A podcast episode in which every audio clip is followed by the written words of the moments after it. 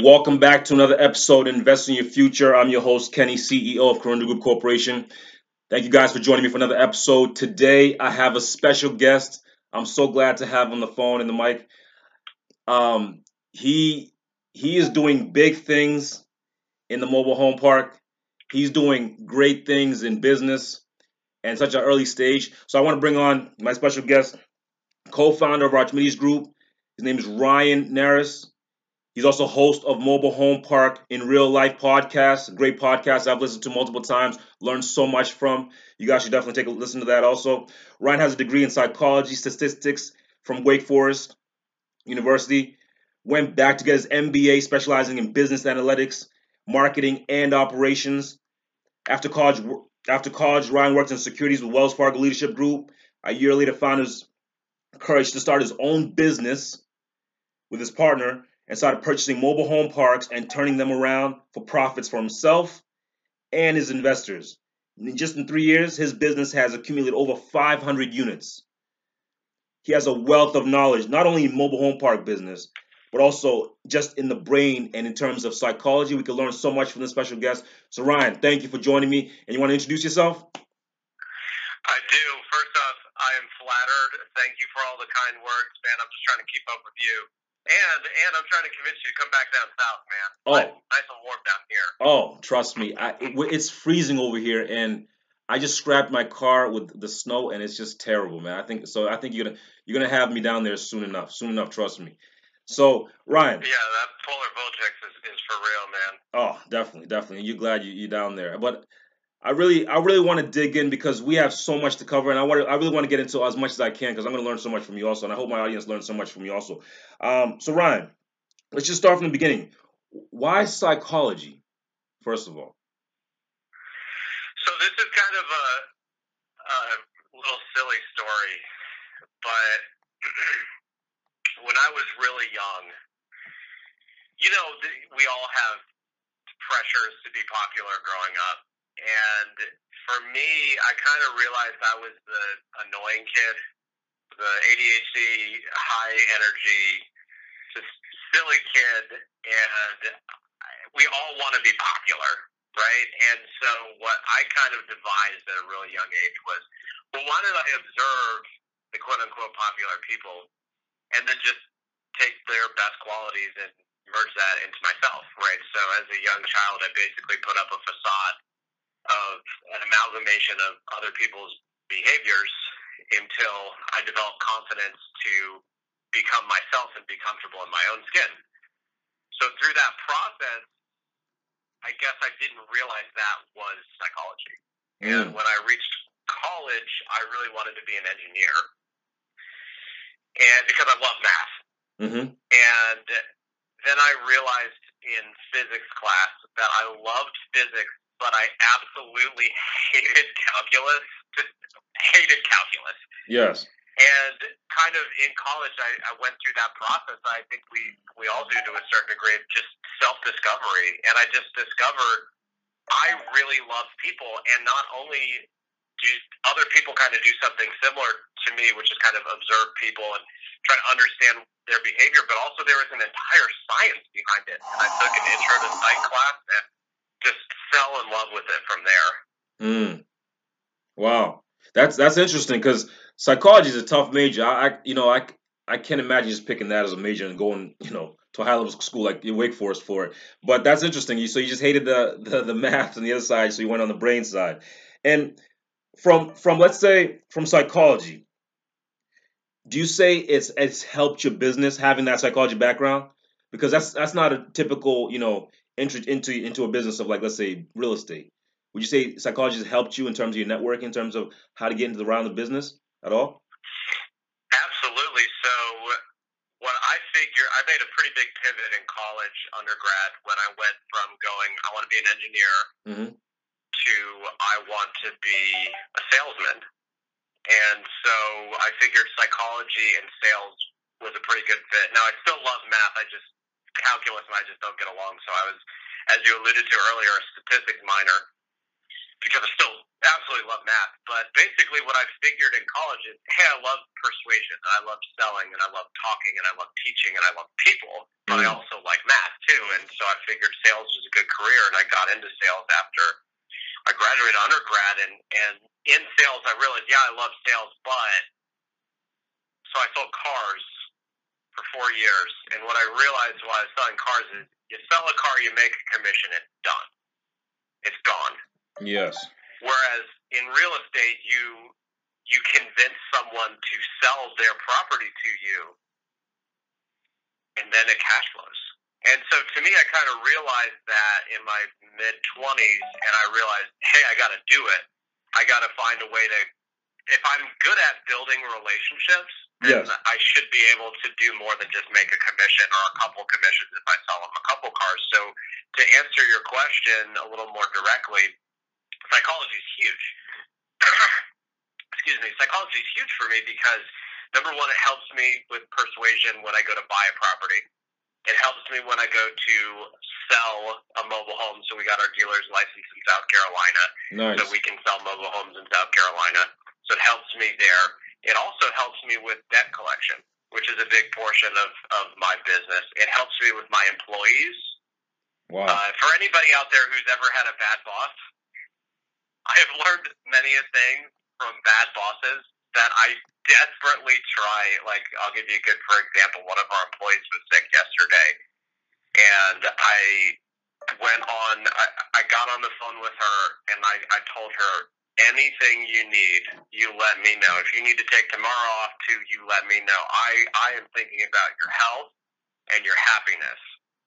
And at the same time, you also have to be firm with them when they make a mistake, and you have to allow them to save face when they make a mistake, so they can still learn something. But one thing I learned at the car dealership, by the way, is when you make a mistake at the car dealership, you get yelled at, Mhm. and I realized that never works. I I I saw this time and time and time again. It was so easy to just lie to your sales manager when you make a mistake because you don't want to get yelled at. And I think the right answer there is to encourage your employees to come to the realization that they made a mistake on their own and that they need to improve that on their own rather than yelling at them. Right? Yes. Like, hey, you gave you gave you gave the customer the invoice price. That was a mistake. that was a big mistake that might cost you this deal, right? Telling them that in the moment will will encourage them to lie to you instead of giving you the vital information of, hey, boss, I made a mistake. I gave them the invoice price. Now, how do we rectify the situation and and not make it harder to sell this car right now because now I'm trying to save face and I'm and avoid getting yelled at, right? So what I try to do in my business to incorporate psychology is to try to be firm when a mistake happens and and help them to realize how to rectify it in the future, but at the same time encourage honesty. So if a mistake happens, I can gather all relevant information and we can solve that together. So Mm. it's, it's everywhere. Psychology is everywhere. I'm a Buffett and Munger fan myself, and they they preach psychology, psychology, psychology. And I find they're absolutely right. You need incentives to align. You need to uh, avoid lying. You need to trust but verify. And then obviously the sexy things like negotiation and persuasion in terms of buying and selling stuff Yes. is is also a huge portion of it. So everywhere, psychology is everywhere. I, I mean, I can't imagine. I mean, that, that's that's so great right there, Ryan. You have that background that just helps you deal with people on such a higher level because you've studied the brain and you've studied psychology. And that's actually interesting because I'm starting to read some books on psychology too because you realize the marketing. You realize that it comes down to you know pleasing another person's you know mentality. So it's it's just interesting. It's very interesting that I, I I've never put the two two together, but it just works almost you know congruently because obviously you have to deal with people on a daily basis. So you should learn how the brain works. You should learn about you know motives and incentives. That's why I think a lot of my listeners can learn from is you know you have to come on the nice side. You have to come on the positive side, not the negative side, like you said, of yelling and you know punishment. You have to come on the side of you know there's a reward at the end of it. It's true. Stephen Covey, Seven Habits of Highly Effective People, has a great quote in that book where he says, in so many words, Borrow, borrowing strength builds weakness. And obviously it's a much more complicated and eloquent quote than that. But in so many words, what he means there, because you can unravel this a million ways, is that essentially when you use force by strength or by yelling and screaming or using authority, like, well, I'm your boss, you have to do what I say. Every time you do that, you basically hamper trust. Wow. And it's superior to help some to be firm with someone, right? Because you don't want to get walked all over, but at the same time, you want that respect to drive your power and your efficacy as a manager and a leader, rather than tour de force, right? Rather than yelling and screaming or intimidating. Exactly. Yeah. I mean, I, they, they always say it's it's an old saying too. So I'm thinking like, like an African proverb where you get you know you get more with honey than you know the lemon. So that, yeah. that's that's great. That's great, Ryan. Um, so let's let's talk a little bit about you know from from the transition from let's say you know you finish college and you start working, started making selling some cars, started making some money. When did you start dabbling in real estate? Or like how did how did you get into real estate? Like how did you learn about it? Can you tell me a little bit story about that? Yeah, I'd love to. So at a young age, I'd say I think it was about 23, 24 years old. So by first full year at the car dealership, I did something kind of interesting. I was terrified. First off, I was terrified. Terrified that I was because it was commission only, and I never sold. And you hear all these rumors about scummy car salesmen and blah blah blah blah blah. And I was terrified that I was going to fall on my face. So I read everything I could. I created all sorts of my own training programs. And then what I did was I went, well, I understand psychology. I can start getting experimenting and getting feedback. And then also I can use my statistics background. And what I did, similar to the movie Moneyball, where they found out that in baseball the key statistic is mm. on base percentage. Mm-hmm. I figured out that the most important statistic in the car dealership was the write up, which is where you sit down and with people at your desk and you show them numbers. And what that did is revolutionize my game because then my goal was even if folks, hey, I'm not buying today, hey, my wife isn't here, my husband isn't here, my dad isn't here, whatever objection, hey, look, while you're here, why don't we just go over some numbers so you have more information to think about, right? And just that line alone skyrocketed my closing percentage because you get to that next step in the funnel. And I've uncovered that with psychology, or with statistics rather, but I also figured out that people just don't walk through the front door till about 10, 11 a.m. And then they stop walking through the front door after about 3.30, 4 p.m. So what I did was I went, first thing in the morning, you make all your calls. Then in the afternoon, you make some more calls. In the middle of the day, that's when you want to be on the front door. The front door. Mm-hmm. And another big important lesson I learned there was uh, to be. There's a difference between being productive and being active, right? So in other yes. words, if you feel like you're doing something, that may not be the best use, highest and best use of your time. Yes. Long story short, I discovered all of this stuff just through selling cars to only come to the realization that oh my gosh, this is not sustainable at all. I'm working like 60, 70 hours for a decent wage, but oh my, I'm giving my entire life to this. If I get promoted to the F and I office, I'm giving even more of my life. Then I go to the sales desk, and it's it's more it's more time, more pay. Right, more time than then it's the general sales manager, then it's the jail, uh, the general manager, and every step up is a step farther away from what I want in my life, which is the ability to spend time with my family and to do mm. what I want and to make my work meaningful to me so I'm happy. So, in other words, I went through this long process of putting in a ton of time into something that I ultimately walked away from feeling stuck. Mm. I, up is not, I, going up, being promoted is not an option going out is probably not an option either because a lot of the skills that I had at the car dealership wouldn't necessarily transfer to other sales jobs. So I'd be starting at the bottom.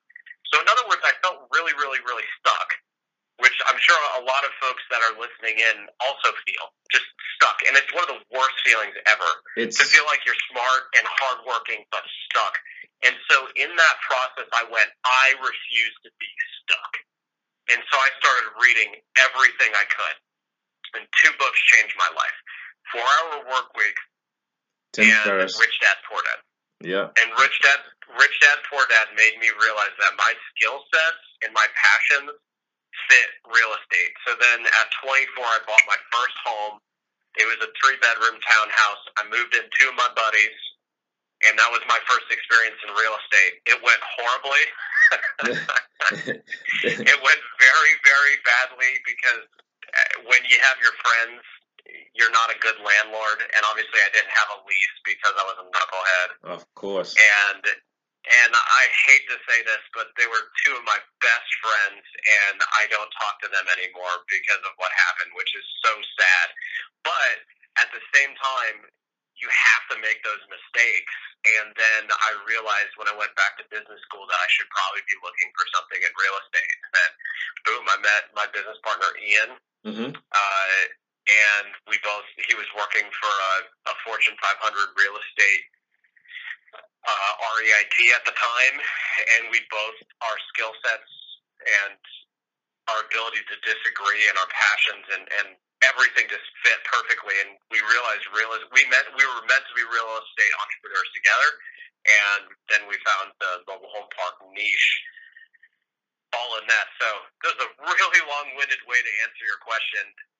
If I was to distill it down, rich dad, poor dad, Sure. buying my first home together, and then actively looking for years and years and years and years and years and educating myself along the way. That's that is huge. I mean, Ryan, you just dropped so many gems there. Obviously, you know, partnering obviously helped you, but you know, finding great partners and pe- people that you're compatible with, that's what you should focus on. You know, if you're trying to do something like the way Ryan is doing, is he found great people around him and he grew himself. Like he he took his own, you know, his own gull and went and started finding some books and some things to help him change his mindset because he felt like he was stuck. So if you guys feel like you're stuck, you could easily do the same exact thing that he's done. You could just, you know, grow yourself and get some good partners. And next thing you know, now Ryan's big in mobile home parks, which is obviously I, I love that niche too. Uh, I have some Ryan too. So you know, do you want to? For those people who don't are not familiar with mobile home parks, could you just give us a little synopsis on mobile home parks and why you love them the way I do? Yeah. So first off, I think the most appealing. So there's a lot. First off, there's a lot of hype around the industry, which I systematically debunk in my podcast. Mm-hmm. And I could talk about the hype, but I think the really at the end of the day, the most appealing thing about mobile home parks is not mentioned even in my own podcast. The most appealing thing to me in mobile home parks is the fact that you can get into it relatively easily with nothing. So later on this afternoon, I am going to upload a an episode called "Starting with Nothing" to my podcast, where I detail out how I began with no network, no money, and no experience in the mobile home park industry. Mm. And it's not just an episode for mobile home parks, it's an episode for really anything. Because at the end of the day, it's going to be really, really, really, really hard, but you can do it. And that's kind of the point I want to make with that episode, and, and the point I want to to drill down uh, to answer your question about mobile home parks is Yes. you don't need millions of dollars to get started. You don't need tons of experience to get started. It's true. And that, to me, is the most appealing thing about the industry. Yeah, it's cool that it, there's an inherent supply cap because counties don't want to build them. So it's difficult to get the zoning. Yeah, it's appealing because it'll cost you $5,000 plus, plus, plus to move a mobile home out of a community so you have an inherent barrier to exit for your tenants. Yes, there are. There's a huge need for affordable housing. So the the hype things are definitely there. But like I said, for for those who are like me, a couple years ago, not that long ago, where I felt stuck and I had no money or experience or or any network, Yes. it was a wonderful, wonderful medium to begin my journey as an entrepreneur. That that that's. I mean, you found the perfect niche at the right perfect time, huh? Well, like the Chinese proverb says, the best time to start was 20 years ago. The second best time to start is right now. It's right now. So I, I would definitely not say I came in at the right time. I would say Sam Zell came in at the right time in the early 90s, billionaire now. And uh, yeah, coming in at about 2015, a couple years ago, was definitely a good time to, to come in. But man, some folks that got in decades ago are just absolutely swimming in it now. Wow. So I definitely wouldn't use the word perfect timing, but I, I will say this to all the listeners out there: don't be discouraged by by oh well, timing's not right. Well, it's like kids timing is never going to be right unless you win the lottery and you can hire your own nanny. That's timing true. is never going to be right to have a child. That's, it's the same thing with your business. Well, that's true. I, you know, because you know, for me, Ryan, I found out a little bit late. Also, I'm not going to lie. You know, I found out because I was originally looking for apartment buildings. I was looking for, you know, the typical, you know, 20 30 units, something to get me started. And and I and it's the same. I think I mean close to the same story. I just kept seeing mobile home parks on the side, but I never understood the business. I never understood it, and I never really took it serious until I started really doing my research and digging and found out that.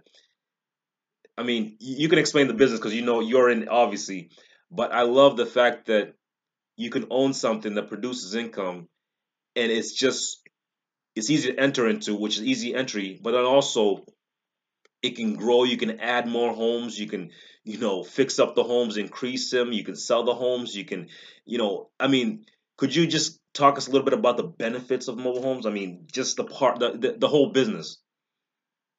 Absolutely. So i'll give you a good for example. Yes. i had an awesome interview with john fedro he's a quote unquote Lonnie dealer. And basically what he does is he'll buy a mobile home fix it and flip it. Now, here's the appeal to that. You can get a mobile home for $5,000, sometimes way cheaper than that. It's pretty simple to fix. It can get outrageously expensive. But what I ran into at 24 years old, buying my first rental property slash FHA loan that I lived in mm-hmm. and rented out to my buddies, what I found there is I had to come up with a down payment, and then I had this massive amount of debt on hand, and the cash flow wasn't good enough for me to be able to go and just start gobbling up and scaling up a business, right? Yes. Because I needed a lot of capital and a lot of debt, and I still needed an income with which to obviously eat. So the cool thing about mobile homes is a lot of times you don't need to get debt. If you just do the Lonnie dealer thing and, and just do the mobile home itself, you don't need to go and get debt. You can buy five thousand dollar homes, fix them, flip them, and you can rent them for relatively the same amount as a a small single family home. So mm, mm. you go out and you spend forty five thousand to ninety thousand buying a home, and then you get six hundred to a thousand dollars a month in rent, or you spend five thousand dollars on a on a mobile home, you rent it out for five hundred to seven hundred dollars. There's not a giant delta between that, but the amount of capital is difference is huge. Oh, so it's appealing in that regard. Now, taking that one step further to the mobile home park itself. Yes. The cool thing is uh, you are able to get seller carry. So now I've had a lot of trouble finding seller carry options. Last week we closed on our first seller carry, which is really cool because you can do non-recourse because a lot of the little properties that I've bought, I personally have recourse on. And the problem with taking out recourse is obviously if it fails, they come after all your stuff. Exactly. But more than that, if you if you're starting with nothing like I did, a bank a bank isn't gonna. I, I'm not gonna be able to put up collateral because I don't have any money. I, like, what are they gonna do? Come after my Honda Fit? I, I don't have. I don't have anything they can come after. So I have to introduce an investor who is willing to to stomach that risk as well as stomach the growing pains that I was going through as a new operator. But again, to what you were saying earlier about finding the right partners. If you find the right investor partner who's willing to stomach that risk, obviously for a little bit more returns than normal, you can find a wonderful situation, which I have with, with our main investor. But advantage being you can go and gobble up these properties for I'll give you, for example, we bought Eastgate Mobile Home Park for, I believe it was four hundred sixty-five thousand. Mm-hmm. Capital raise was about one hundred and fifty.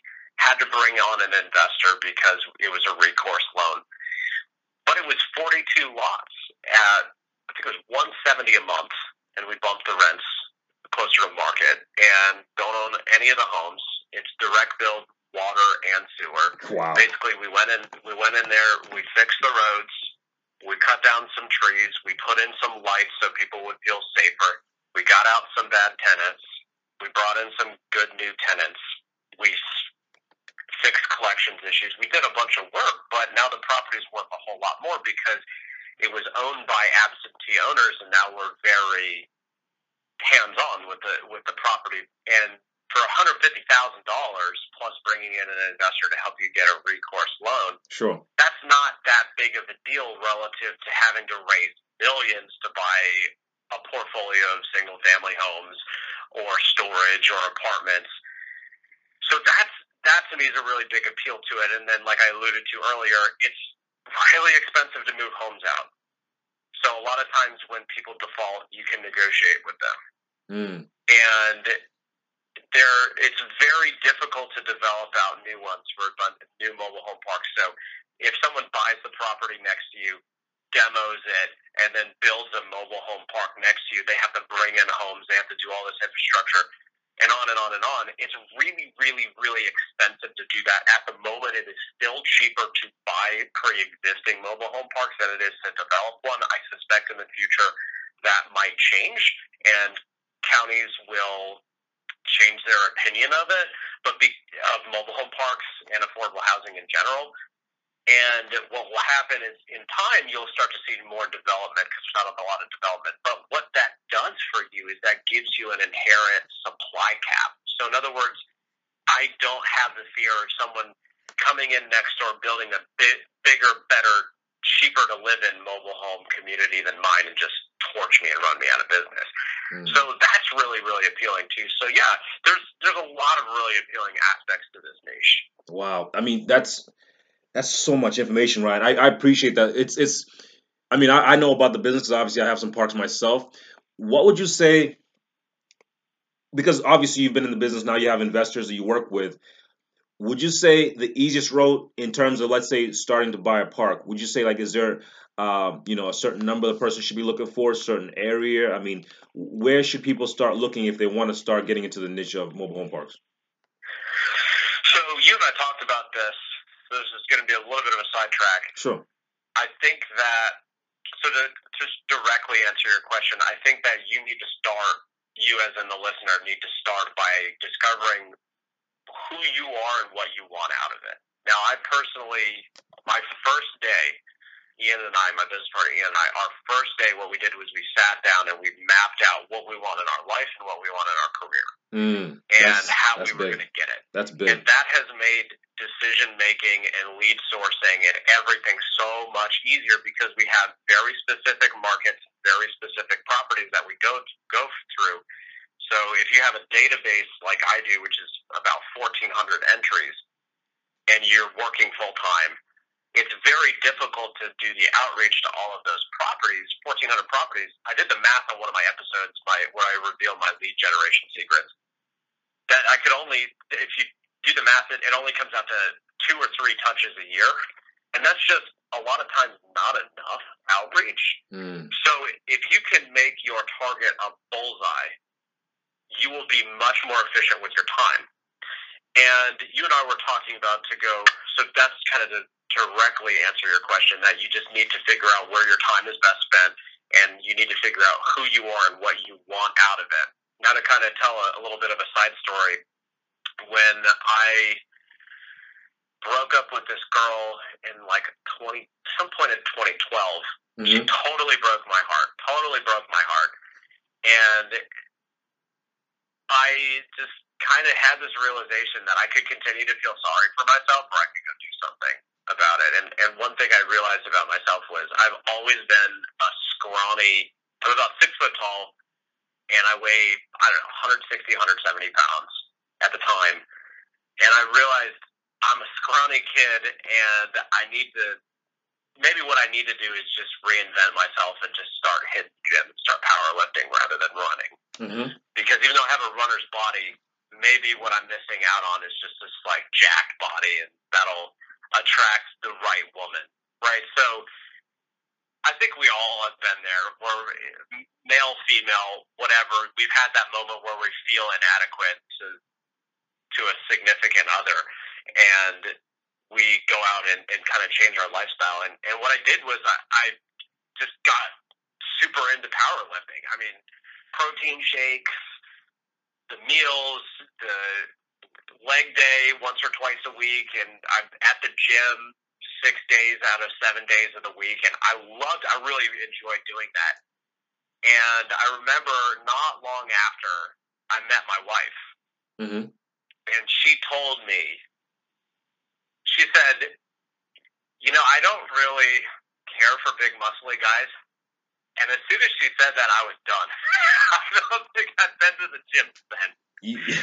And I think that kind of funny story about the gym is really relevant to entrepreneurship. Mm-hmm. And if you kind of use my experience at the gym as a proxy for being wanting to be an entrepreneur, it, it matches really well.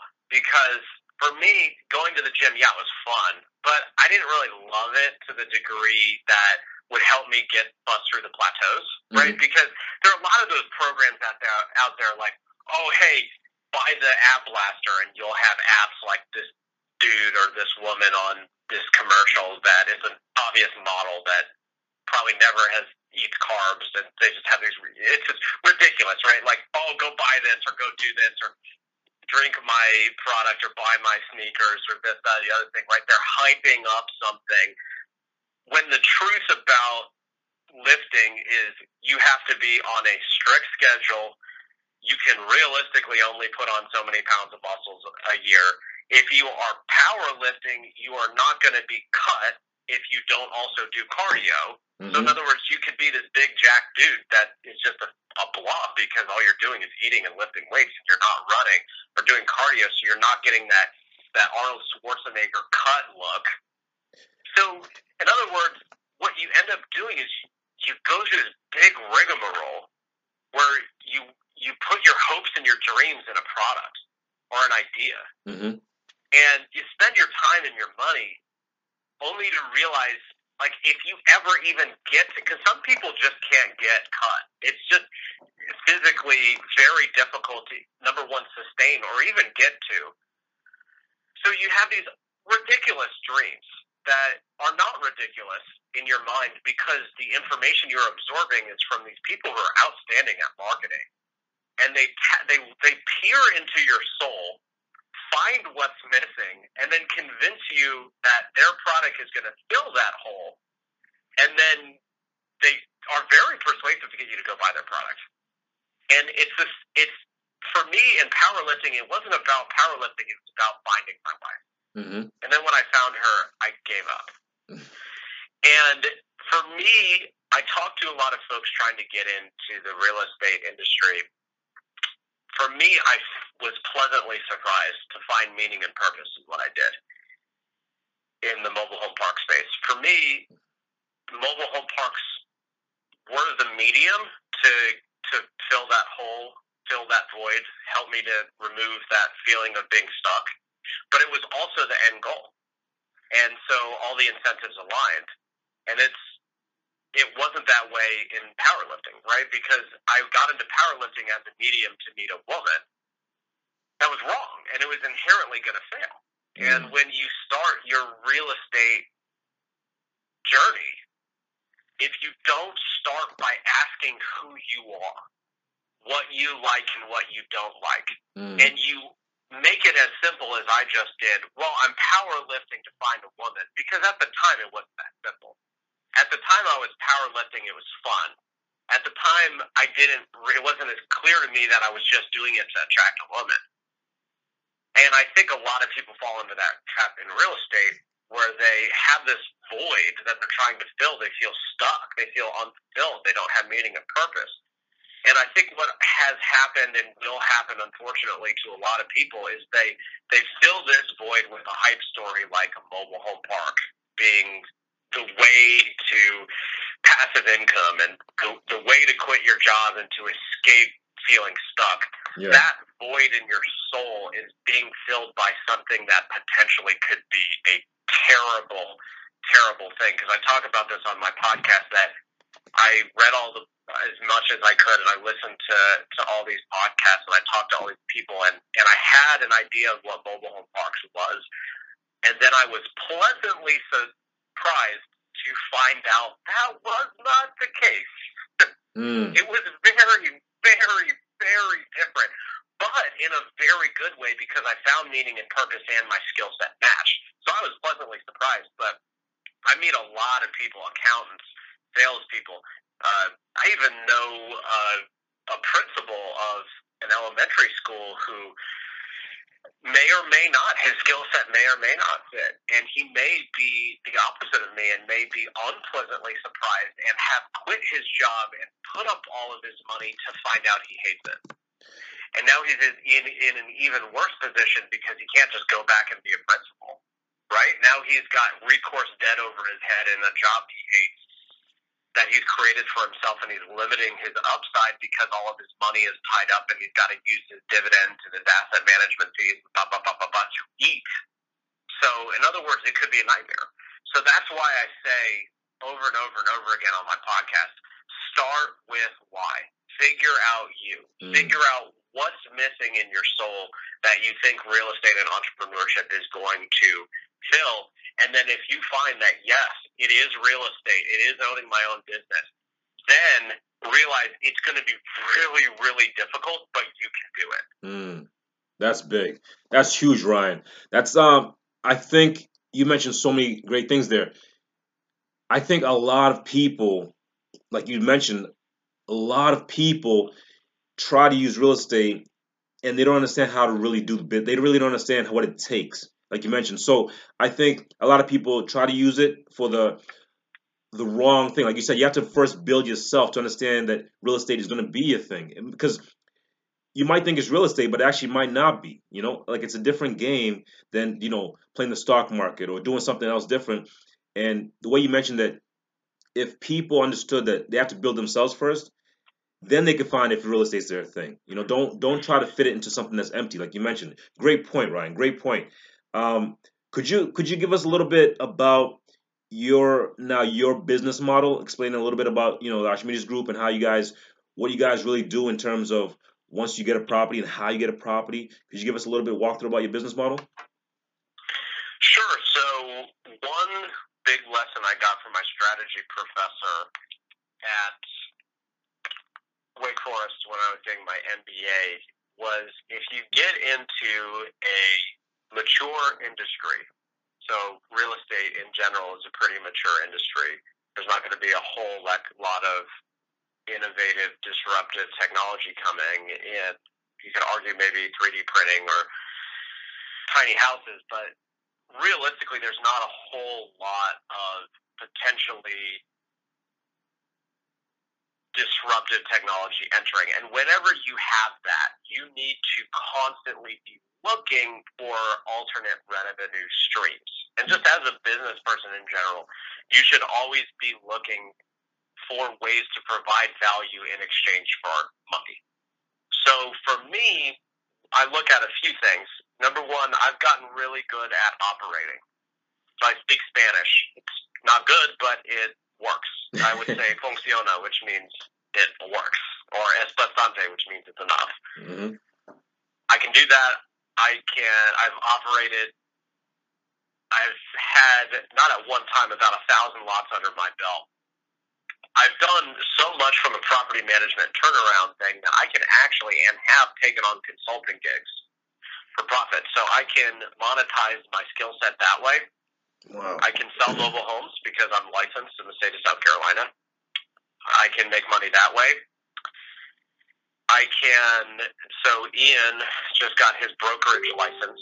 So for any time we find an opportunity that doesn't fit our core business, which is buying properties, turning them around, and sitting on them and having them be cash flowing assets, we can also monetize our lead generation that doesn't fit our core business model, right? So ultimately, there's a bunch of ancillary ways for us to make income as well as just sourcing deals and buying deals. Now, as we so to answer your question about how do we find deals, well, basically we have a big database and we call. We show up at front doors sometimes. I did that last week and I called the lady two days ago to follow up with her. Mm-hmm. And I just used my my salesmanship that I developed at the car dealership, and I build these relationships with folks, make them comfortable with me, tell them what I'm about, see if I'm a fit for them and what what they want. And the cool thing is, not only can I use that to buy properties, but now with Ian involved, I can basically it's not a fit for us, I can pitch it over to Ian, and Ian can pitch his brokerage services, and we can find other ways to make money. So, in other words, as an entrepreneur and as a business person in general, you just need to constantly be looking for what can I do that makes somebody else's life better off so much so that they'd be willing to give you money in exchange for your product or your service. Mm-hmm. So I'm constantly looking for, for those things, but those are just a handful of things that I've found that I can monetize. That's that's fantastic, Ryan. You can make money like he just mentioned a great point, which is not just one stream of income. He has multiple ways of making money, and he's always constantly finding, trying to find ways to make more. So that's that's the thing you guys need to take away from this podcast is he's taken instead of taking one stream of income and started adding multiple streams of selling homes, renting homes, buying parks, selling parks, consulting. I mean, those are all ways of him making income for himself and his company and his family for generations because he's not stuck in one mindset of I can only have one income and then go home and you know try to be on the internet for, for hours instead of trying to figure out ways to grow yourself by adding ways to increase your income. That's great, Ryan. Could you could you give us um could you give us a little bit about you, you, I mean, I, I, know you mentioned a little bit about the first park. Was that the first park, the 42 spaces that you bought? Was that your first deal? Our first deal was in Hillsborough, North Carolina. It was 89 lots. Wow. I can tell you a quick story about that. Sure. So we found this deal through a broker. So a couple other ways we find deals, by the way. Brokers are fantastic sources. Networking. Sure. Direct outreach, obviously, and then you've got LoopNet and actually Facebook. We got a lead on Facebook recently, which was interesting. So there's a lot of Facebook. different ways, unconventional ways you can find properties on market and off market. But our first mobile home park was in Hillsborough, North Carolina. We actually found that through a broker. We got it off market, which is pretty cool. So before it hit market, we made an offer on it, and we called. We called it was 40 banks. And we got 40 no's. it was brutal. This, by the way, this property in the two and a half years that we've owned it, we have gotten two unsolicited LOIs. One for I think it was eight hundred fifty thousand dollars more than we bought it, and one for a million dollars more than we bought it. This property has been an absolute home run. Wow. And and even still, we had 40 no's from 40 banks. Brutal. And it was a good learning lesson for us because we really realized how difficult it was going to be. It difficult but possible, right? So that's mm-hmm. my big thing on my podcast is I want to encourage folks to keep going, but know up front it's going to be really hard. So what we ended up having to do was pull a relationship. So basically, what we wanted to do was partner up with a someone who already had the experience. So that's exactly what we did. We found an operator we were comfortable with. We had plenty of conversations with. We understood each other, and I'm proud to say that they delivered on everything they said they were going to deliver on. So I was pretty happy with that because I've heard some horror stories. So I was pretty happy with that. Mm-hmm. But basically, we viewed our first deal as, hey, let's do a training just do it training wheels. Let's partner up with someone who's done this many times, and basically they tasked us with getting the the funding, which the debt, which obviously we failed, and they ended up having to pull a favor. But that's a really important story, I think, for many reasons. Because I was in my 20s when that happened, as is, as was Ian. I'm 31 now. Ian's 28, mm-hmm. and that was, you know, I was in my 20s when when we found that. So basically, the bank was looking at it like Ian and Ryan are 20 something. They have very little money. sure, Ryan's got a, a fancy dancy master's degree, but so what? Everybody said no, so we had to pull a favor, and I think that's really important because keep in mind that when you when you look at people who are rocking and rolling within any industry, typically what you only hear are their highlight reels, right? So the 360 degree dunk or posterizing someone. Mm-hmm. You see that and you don't see the time in the gym or the time watching film or the time at practice or the time where they have to overcome something with their teammate or their coach or they might be traded or X, Y, and Z happens. Exactly. Like if you're a sports fan like me, it it sounds like whatever's going on with Anthony Davis down in New Orleans is just a disaster for that team, right? So there's a lot of behind the scenes stuff that never makes it there. And when you listen to podcasts and read books and talk to people, a lot of times that's left out. And I think it's a really important story to know for your all y'all listeners is that I failed hard. Oh mm. my gosh, mm. it, it is really it's hard to hear one no much less 40. 40. Right? It's embarrassing to have to go to your investor partner who you want to impress because you look up to them and go, I failed 40 times. Yeah. Can you pull a favor? Right? Yeah. But if you can put that humiliation and embarrassment and shame to the side and keep going, the reward is there. Oh, I mean, it's, I think uh, there's a great quote that says, you know, between before you know before every success there has to be failure like it's it's not you can't you can't avoid it you can't avoid it. So and i think the fact that you went through 40 no's i mean be honest ryan doesn't it don't you appreciate it a lot more because you know you where you came from? You know it's funny when we started yeah. Ian and i said ian and i said you know what? We're starting with nothing but man isn't this going to feel great and be a great story one day if we make it big. See? and yeah, I mean that'll be a cool story. But at the time, and, and really a couple years into it, I have been like, yeah, but right now it'd be nice if we had a lot of money.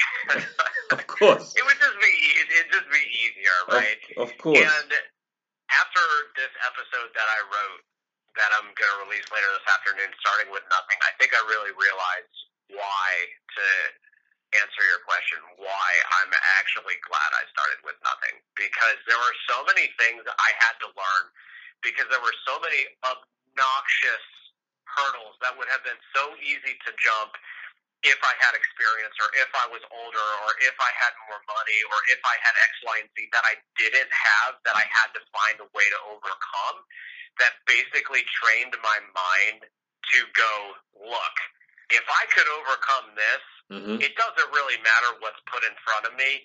I can find a way to do it. And if anything in this life that's good is hard to get, otherwise everyone would do it. So Very to answer true. your question, yeah, absolutely. And and it's more than just that we had nothing and we were starting with nothing and sure it would have been nice to do X, Y, and Z, but at the end of the day, I feel accomplished. And I just didn't feel that way on any of my former jobs where I was on salary or even when I was a commission only salesperson. So in March of 2011, I sold 30 cars that month. It was insane. I basically sold a car a day. And on April 1st, I was nothing. Right? And it was back to square one. And so even even then, when you're like, I'm starting with nothing, I have no cars sold in March. Oh my gosh, look how many cars I sold. Mm-hmm. Now it's back to square one, April 1st. Here it's not like that. Here I, I have equity in eight mobile home parks right now. And I had a really tough January for a whole lot of reasons. And I was really down on myself for a lot. But at the end of the day, I know some of the things that I've done are really meaningful. And I can look, I've found that meaning. I filled that hole in my soul right? Because mm-hmm. I'll give you a, a couple examples. We just accepted our first scholarship recipient, which is so exciting. It's not a whole lot of money. We want to scale it up, but to be able to put a low income person in college and at least help pay for it means so much to me. To be able to give back, that is, I, I, I just, man, that has made me happier than anything else. Wow. And another big thing we're doing is we've teamed up with Paylease, and what that'll allow folks to do is pay online. And every time they pay online, it positively reports to their credit. And that is really, really cool because when you think about anytime you've ever rented anything, that's one of your biggest bills every month, if not your biggest bill. And unless you have a mortgage, it does not go to your credit. And exactly. a lot of folks are yeah. living in mobile home parks because they don't have good credit or any credit. Mm-hmm. And for me to be able to report only positive, to be able to report to my tenants' credit and help them build their credit, that means so much to me to be able to mm. help them to do that. Wow. So and not only that, I get to cut trees down and fix potholes and fix skirting and and get bad people crime out and bring in good good families. There's just so much joy there mm. that if I make millions of dollars and I get to retire to the Bahamas one day or something like that, I don't think the money is going to be what I talk about. And I think so. There's a good thing in psychology called the hedonic treadmill, where they basically say you go out, you buy a BMW for a month or two, you're ecstatic, but then it just becomes part of your life, mm-hmm. and you're mm-hmm. back to square one, mm-hmm. right? And so for me, when I so I interviewed, for example, Mike Conlin of Affordable Communities Group in one of my recent episodes, and he kind of alludes to this that for him being the serving on the board of Wake Technical College is is so meaningful to him. Doing his free food giveaways because a lot of his residents, so he had the courage to go and face his residents face to face. And what he learned was a lot of his folks, at the end of the month, they are deciding between rent, food, and medicine. And so he was so moved by that that he, he started his free food giveaways at all of his properties. And then he does like coaching the youth basketball team. And what he finds in his life now is, yeah, it's really like getting a new deal is fun. Don't get me wrong. Making a bunch of money is fun, and doing things that other people can't do, and having your skills come to fruition is is being in the zone, quote unquote, is really really fun. But at the end of the day, what's really more meaningful and what really brings you true happiness is helping others. Oh, and for me, I think when I'm facing retirement or when I'm on my deathbed one day, I think what I'm going to reminisce about is about all the people that I've helped. And to me, that is is what that's the hole in my soul that I've found I am able to fill by helping people through my skills and and my tenants and, and really my customers to, to give back to them as well as make a profit myself. Everybody is better off at the end of the day. That to me makes me so happy and, and helps me get through really tough times. Wow. Wow, Ryan. I mean that you know, like I said, you always mention great points. You know, for me, I do the same thing. Like we, I mean, I remember we talked a little bit earlier, and the same reason I started this podcast is the same thing that Ryan's doing with Landlease, giving back in terms of credit to help people build their credit. Because I started this podcast for those people who I saw coming into my units that didn't have good credit, didn't have a house, didn't know how to build themselves. And I said, you know what? if I have the information, I can give it away. You know, I, have read the books, I've, I've done the research, I've done these things, and I can give away information and I can bring on guests who've done great things like you, Ryan, and you can drop knowledge on these on the people because you've done it, you've gone through the hurdles, you can learn, they can learn from you, and it's great that you you give them back in terms of, I mean, free knowledge. You know, you give them back in terms of housing, you give them back in terms of fixing the neighborhood, back to giving back in terms of the community. You know, you're giving back in terms of that scholarship now, helping people build their credit. People need to understand this. Like it for people for people like who I don't want to say so-called made it. The greatest thing is to give back. I mean, people. I mean, Tony Robbins says that you know the greatest gift is to give somebody else is to give. So it doesn't sound superficial because it's not like we're trying to make stuff up. It's really true. Like when you start giving back to people and you start trying to help people, like we try to help the people that are around us, which are the people that we work with, the people that work for us, people that live in our units. We try to help people. You actually realize that you're going to get everything that you want. Don't you realize that, Ryan? Like you end up getting everything you want. Yeah. It's it's it's, it's, it's true. said this, and I thought it was great. They were like, "You will never go broke helping others." In so many words, and it's so true. Yeah, it's so true, and that's what Ryan's doing, been doing now for years, and he's going to continue doing. And Ryan, I don't think I don't see you retiring anytime soon, man. You love the business too much. I don't see you I doing. love, I love being busy. That's true. Yeah, exactly. I don't see you doing any any type of uh, maybe a couple vacations here and there, maybe mini retirements, but I know you're not going to be away from the business. And actually, so like we mentioned about you know buying the mobile homes themselves, you know trying to fix them up yourself and trying to rent them and try try to you know flip them yourself. You can make money that way.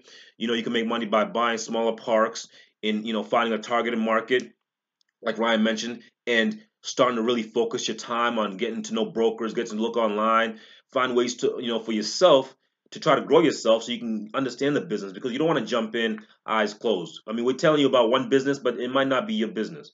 So, Ryan and I are in kind of the same business, so we could talk about it because that's our specialty. But we want to give to those people who may be on the fence of maybe trying to buy a house, or maybe trying to start a business, or maybe trying to build themselves up. We're telling you that you can do this. Yes, there's fear. Yes, there's issues. Yes, there's going to be, you know, 40, 50 no's, but you can do this. I mean, we I've done it myself.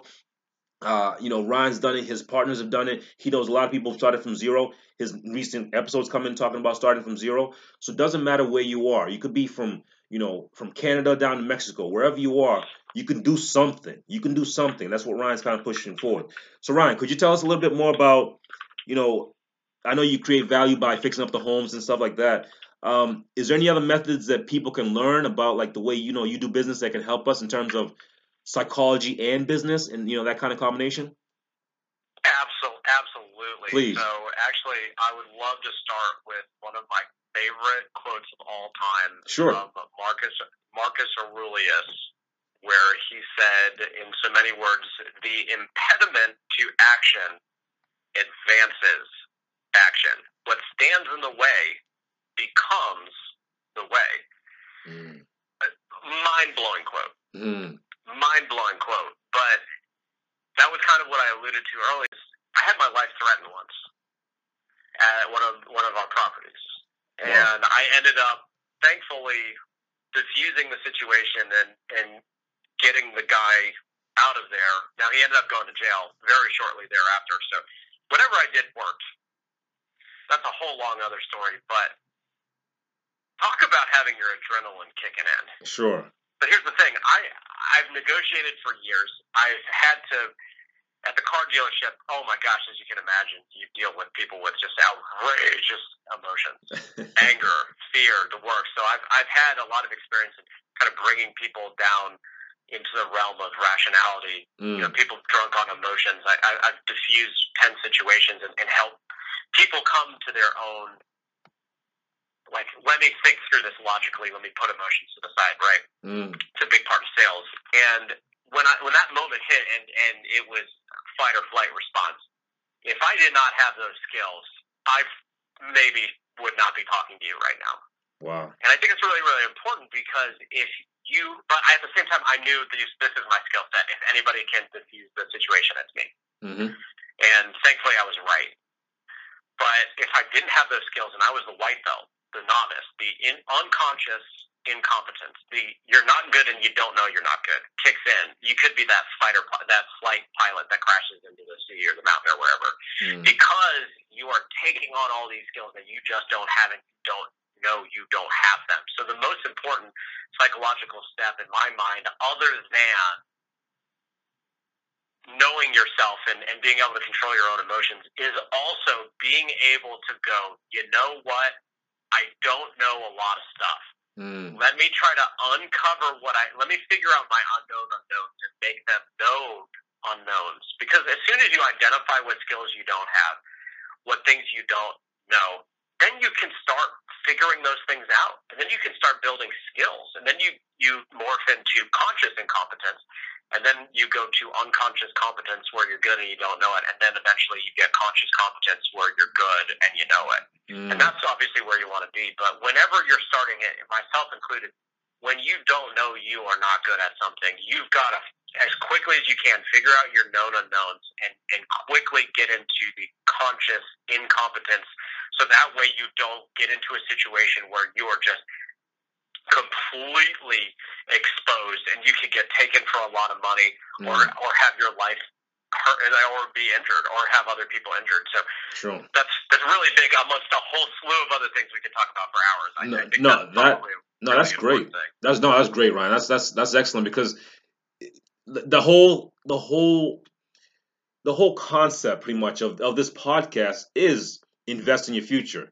And the way you invest in your future is what's Ryan talking about right there, which is learning that you don't know everything, learning that you can get better, and learning on how to, to get better so you can be, you know, you could have more value, you can make more money, but you could also control more more more projects. You can understand, hey, this is what it's going to take in order to be successful. This one's going to take in order to me to diffuse a situation. But if you don't know how to do these certain things, how to build credit, how to start, you know, write up a, you know, partnership agreement, how to work with lawyers, how to work with accountants. Yes, you might not be familiar with it right now, just the way Ryan's talking about. You might not know these skills, you might not have these skills, but you could build on them by working on them slowly and continuously because this is what's done for both of us. I mean, Ryan is a big believer in personal development. Same myself. We preach it.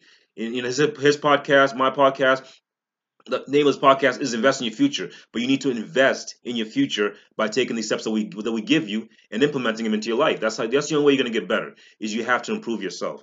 So thank you ryan for mentioning that. Um now, yeah so now let's let's go into the top five here ending up the podcast here. And my top five here these these five questions are kind of my personal questions right now and the other questions were more for people who want to you know learn about the business. But these are the top five that i, I feel like I've always wanted to know, especially of everyone who's successful. So my first one is, what's what's your number one habit that contributes to your success? Would you say? Perseverance. If that if that's a habit, definitely perseverance. Mm. So trying to figure out a good way to to explain a lot in a really short period of time. I think that I'll give you a good for example. So for Spanish, I do I have this app called Duolingo. It's a free app. Mm-hmm. I have it on insane mode, which is 15 minutes a day, give or take. And every single day, I hit 600 days in a row today. Oh. And I think it's really, really important because 15 minutes in one day is not a lot. 15 minutes per 600 days in a row, that's a lot. And the app tells you 34 hours of basically 34 hours of Duolingo is equivalent to an entire semester in college. Wow. So I, was, I, I can't do the math. I'm not good at mental math, but 600 days times 15 minutes. If you do the math, I've I've done probably several semesters, maybe two or three semesters, shooting from the hip, guessing of Spanish just by doing it 15 minutes a day. Now I know that sounds like a little thing, but just doing that mm. builds your willpower to be able to. Willpower is like a muscle, right? Mm-hmm. So there are a lot of things I love about what I do, and there's a lot of things that are really challenging for me. Like, for example, it takes a lot of willpower for me to cold call. I love it. Don't get me wrong. I love sales. I love talking to people, but it takes a lot of willpower. And I know my willpower is strongest in the morning. So every morning I'm on the phone no matter what, before my day gets started, I am cold calling owners.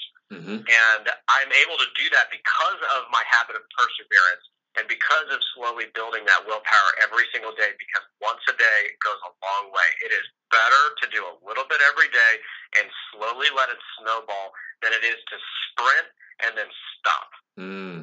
Mm.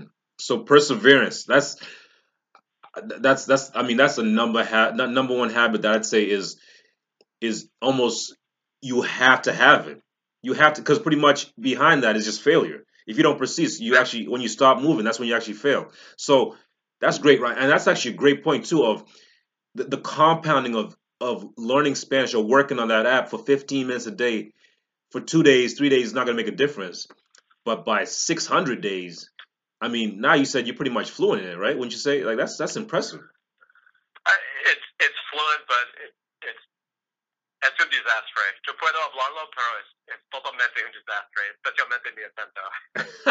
I found awful. but My it makes sense. is horrible, but it works. It works. It I works. can't. I can't tell you. I can't tell you how important it is to be able to look someone in the face and say, "Yo soy el dueño de este propiedad." So I'm the owner of this property. To meet them, to shake their hand, and to speak in their own language. I not to get political, not to get political, Mm, but you hear a lot of times people going, "Well, this is our country, and you should come here and learn our language."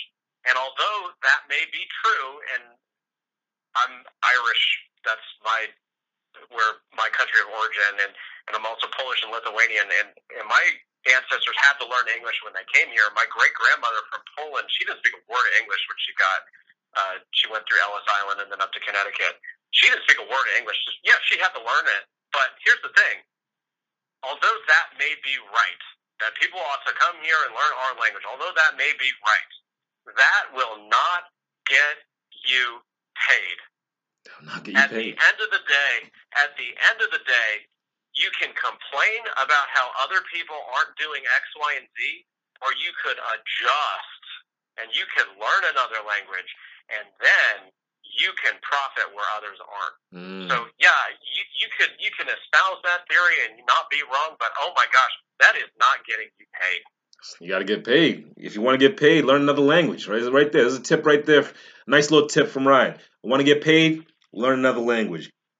Great, great stuff, Ryan. Um, uh, for my next question, what's the most exciting project you're currently working on right now?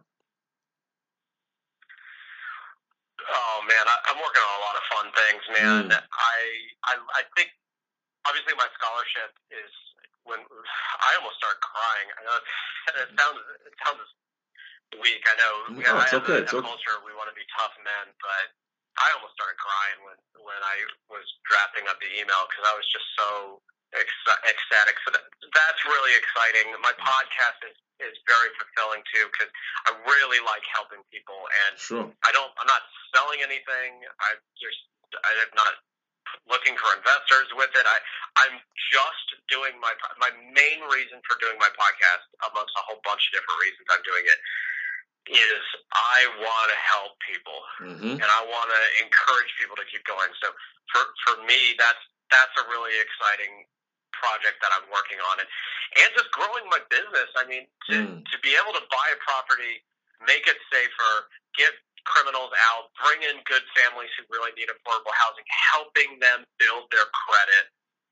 That to me is really exciting. It, it's just it's so cool to have my passion match something I can be really good at and I can make money and I can help others all in the same time. It is just it is. It, don't get me wrong. I, I like I said, I had a really really tough last couple weeks, Mm-hmm.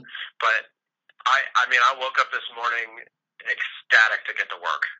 nice. So that that to me is is wealth. Whether I'm a millionaire or not, to me, that's just a statistic. To me, real wealth is is to to have that motivation to get up every day and to find fulfillment and meaning and purpose in what I do. That's great, Ryan. I mean, that's you have a lot of positive stuff going on. That's and I can understand why you're so proud of that because it's something that you you've created and from where you've come from. I mean, it's nothing but to be proud of. So that's, that's nothing wrong with being emotional about that. Um, for one of my other top five here is so we talked about a lot of positives, a lot of uh, negatives, but this one's really because in terms of I, I mean everyone has these failures, but I was gonna say, what's the worst?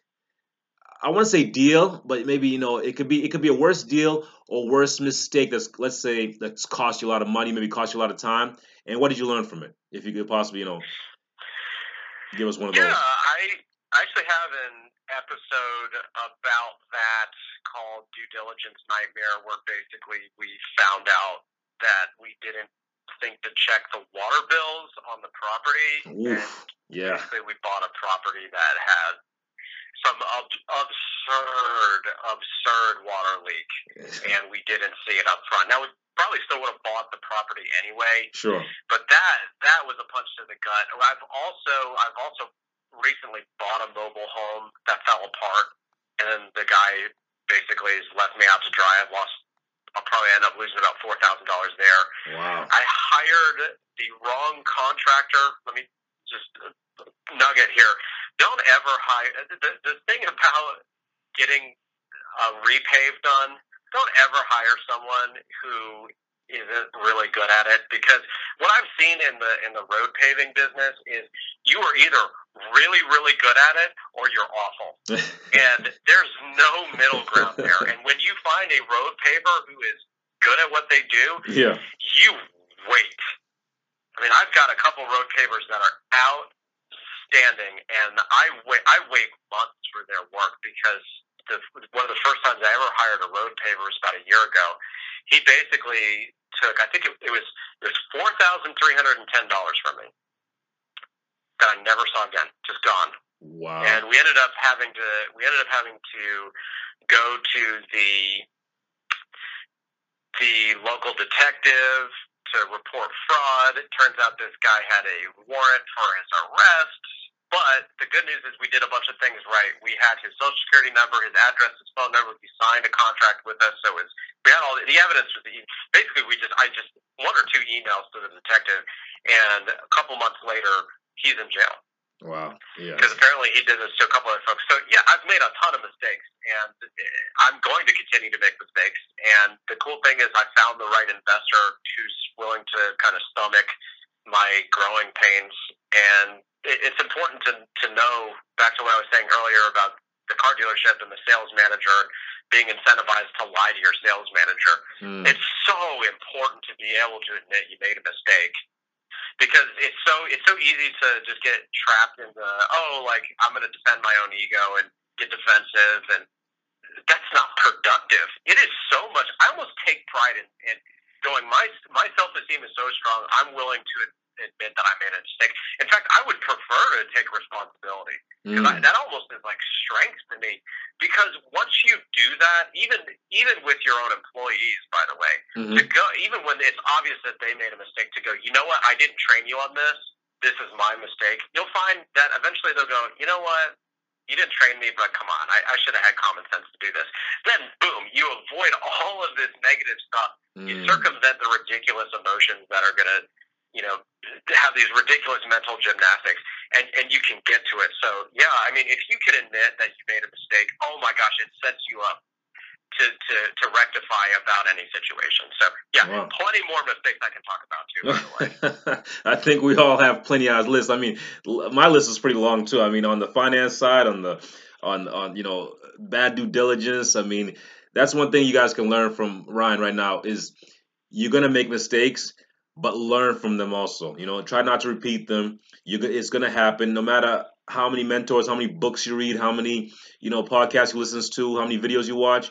You're gonna make your own mistakes, but you try to avoid them obviously but try to learn from them. And the way we, you know, we both learn from each other is you try to you listen to somebody else's mistake and try not to copy it. That's one thing I learned is just try not to copy somebody else's mistake, especially if you learn from them that hey, don't don't do this, follow due, proper due diligence, and you get a good deal. You get a good, you know, good uh, property. So that's a great thing to learn. And my final one here, Ryan, for me, who would you say is the most influential person to you today? Or like a mentor to you? Like who would you say number one that comes to mind? Oh God, that's so hard because there's so many people that have just been Mm, invaluable to me. I mean, my social studies professor from my sophomore year in high school lit the flame that made me. You know, I think if you asked him, he would tell you that that I, that I, I always had that charcoal there waiting to be ignited. And sure, he may have been might have been the match to ignite that, but it was always there. But he's a very influential person to me, even though I haven't talked to him in years. One of my best friends, Mike Conlin, who I interviewed on my podcast, he has taught me so much. hmm So he, I've got to say, he's extraordinarily influential to me. I've had my investor partner I alluded to earlier has just been invaluable to me. hmm And then there's professors, there's friends, there's former bosses, there are people I invited to my wedding. Mm. There's there's so many. I think I think if I if you were to say who's the most influential, and then obviously there are people I haven't met before that I've read their books and I've absorbed their content Yeah. have been very influential to me. I think the most influential person to me Mhm. is is whomever convinced me because it wasn't myself. whomever was the person to convince me to start meeting people and start learning, Mm. whomever that was, be it my my high school social studies professor, Mm. world history prof- uh, teacher, whether it was him or someone along the way, that was the most the person who taught me that I can do it. I just have to go out there and read and learn and educate myself. Whomever that was, that was Mm. the person who who who made it all possible. It's true. I, I, I love the the comparison. Say, you know, the person who lit your flame. That's great. Um, so yeah, Ryan. I mean, th- thank you so much for your time. Uh, for me, I want to really, first of all, just say thank you. Just first of all, for taking time out of your busy schedule and running a business to come on here and help my guests out in terms of mindset, in terms of learning how to, you know, how to find your passion, find a way to fill that void. Because, like we said, real estate might not be a thing, but if it is, I hope you learn so much from this podcast because Ryan is a wealth of knowledge. First, actually, Ryan, could you tell us a little bit more about your podcast? And I love the title, Mobile Homes for Real Life. You know, like oh, mobile home parks for real life. Could you tell us a little bit more about those and what, what kind of um? I know you have a new op- new um episode dropping. Is it Friday? I believe. Yeah, tomorrow it'll drop at midnight tonight. Yeah, definitely. Starting with starting with nothing. Starting yeah, with I'd love to talk. About it. Sure, I'd definitely, love please, to talk about it. please. Um, MHP, MHP IRL, mobile home parks in real life. Mm. And basically, the reason I started it is because I realized that all of the content out there was really hype and there's some good substance in there, but they brush over really big things like, oh, hey, yeah, if you want a contractor, just call down the list and there you have a contractor. And oh my gosh, that's wrong. yeah, Oh my goodness, it can be so hard to find good help, and I've been burned by people. I've been burned by people that have good reviews online, are licensed, bonded, and insured. I've been bon- burned by by people that check every single box, and the opposite. I've I've had people where I've taken a risk on, and they've crushed it for me.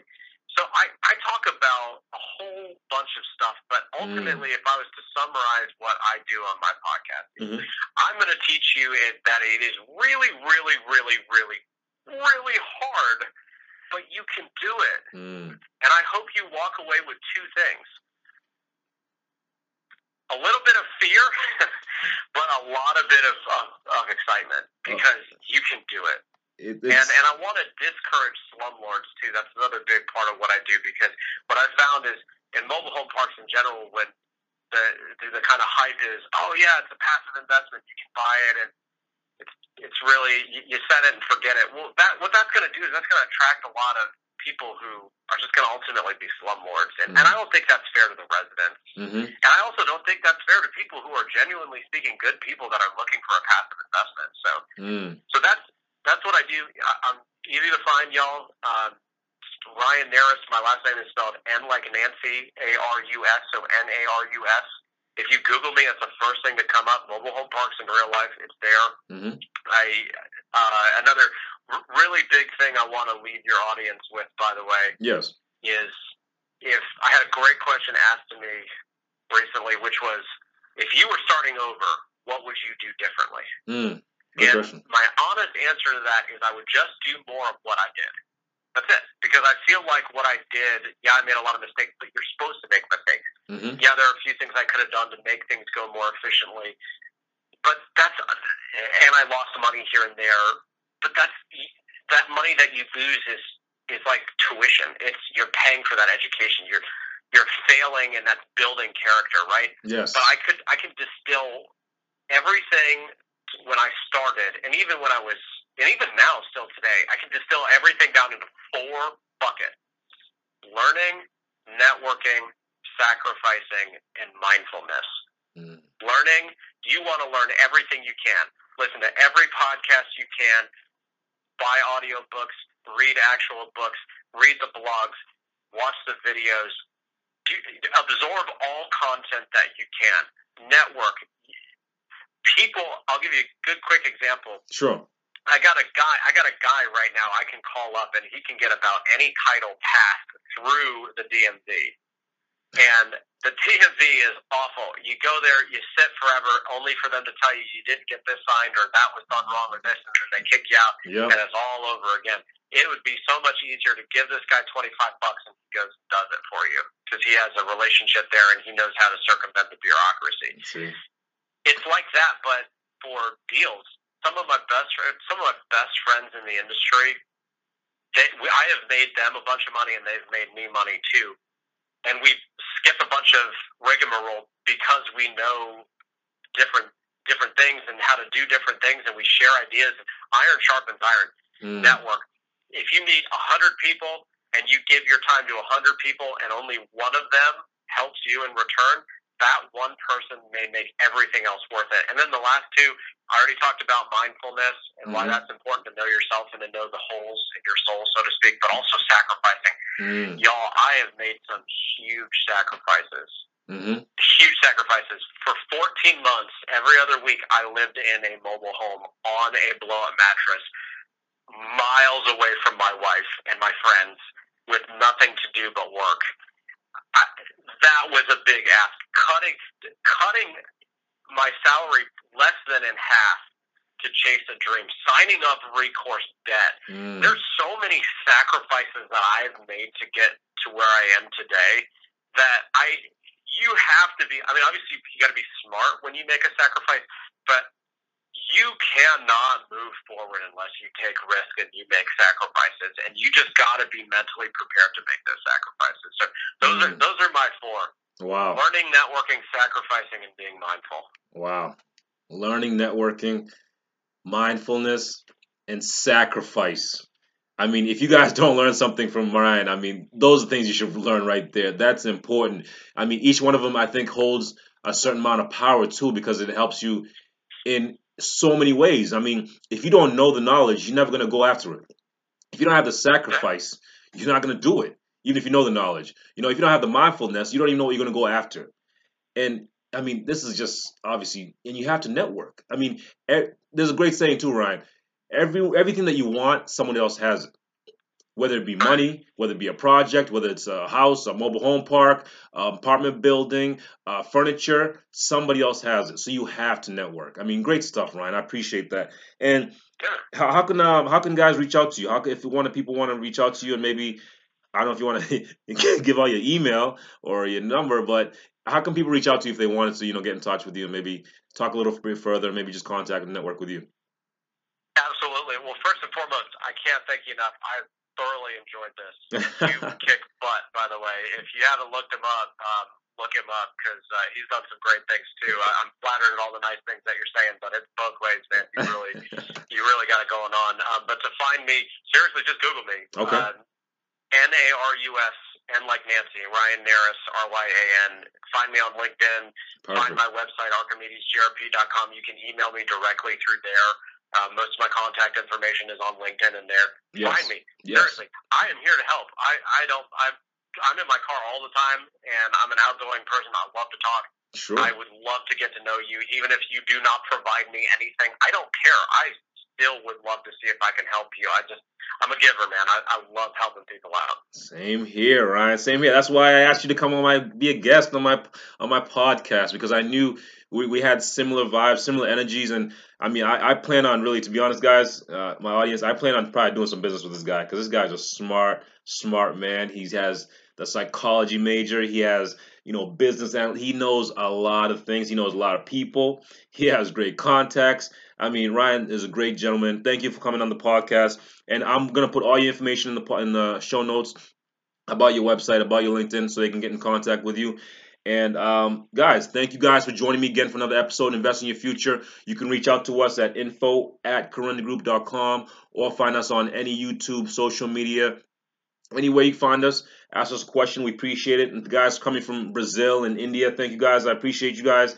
And um, thank you, Ryan. Appreciate it. And until next time, guys, have a good one.